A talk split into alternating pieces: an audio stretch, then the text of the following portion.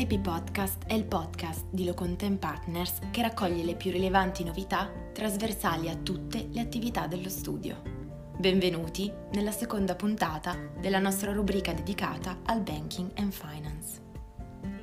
Oggi ci riferiamo al tema della richiesta avanzata alla banca da parte del correntista ai sensi dell'articolo 119 del testo unico bancario e volta ad ottenere copia della documentazione bancaria.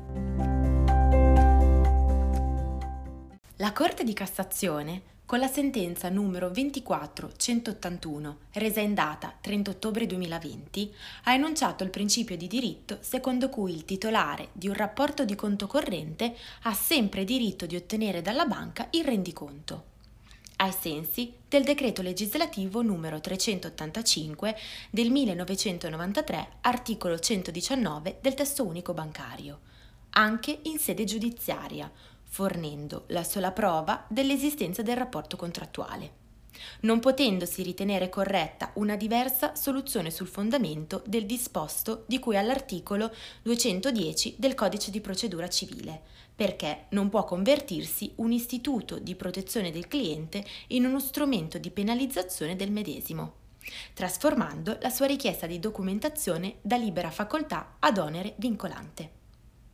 Si tratta di una pronuncia che segue un orientamento della Suprema Corte che si va ormai consolidando in tema di articolo 119 del testo unico bancario.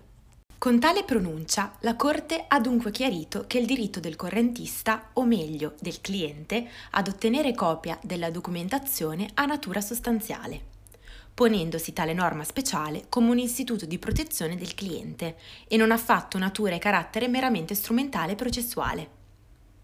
Pertanto, l'esercizio di tale diritto non può essere ricondotto all'interno dei parametri previsti dal codice di rito e specificamente dall'articolo 210 del codice di procedura civile, con la conseguenza che non trovano applicazione a tale fattispecie i principi elaborati dalla giurisprudenza in tema di ordine di esibizione dei documenti. La Corte ha anche precisato che non potrà risultare corretta una soluzione che limiti l'esercizio di questo potere alla fase anteriore all'avvio del giudizio, eventualmente intentato dal correntista nei confronti della banca, presso la quale è stato intrattenuto il conto. Inoltre, non si potrà ritenere che l'esercizio del potere in questione sia in qualche modo subordinato al rispetto di determinate formalità espressive. Appare opportuno aggiungere che l'articolo 119 del testo unico bancario disciplina, per quanto qui in esame, la richiesta di copia della documentazione periodica contabile e non già dei contratti bancari, facendo espresso riferimento alle singole operazioni poste in essere negli ultimi dieci anni. Di tale norma dunque si ricava il limite temporale di conservazione della documentazione contabile nei dieci anni. In questo senso si richiama l'insegnamento reso dalla Corte di Cassazione, sezione 6 civile, con l'ordinanza 27769 del 30-10-2019, secondo cui l'articolo 119, quarto comma del testo unico bancario riconosce al cliente della banca il diritto di ottenere la documentazione inerente a tutte le operazioni del periodo a cui il richiedente sia in concreto interessato nel rispetto del limite di tempo decennale previsto, essendo sufficiente che l'interessato fornisca alla banca gli elementi minimi indispensabili per consentirle l'individuazione dei documenti richiesti. Entrambe le pronunce qui richiamate, dunque, hanno anche precisato, sulla scorta degli insegnamenti della decisione numero 11004 del 2006,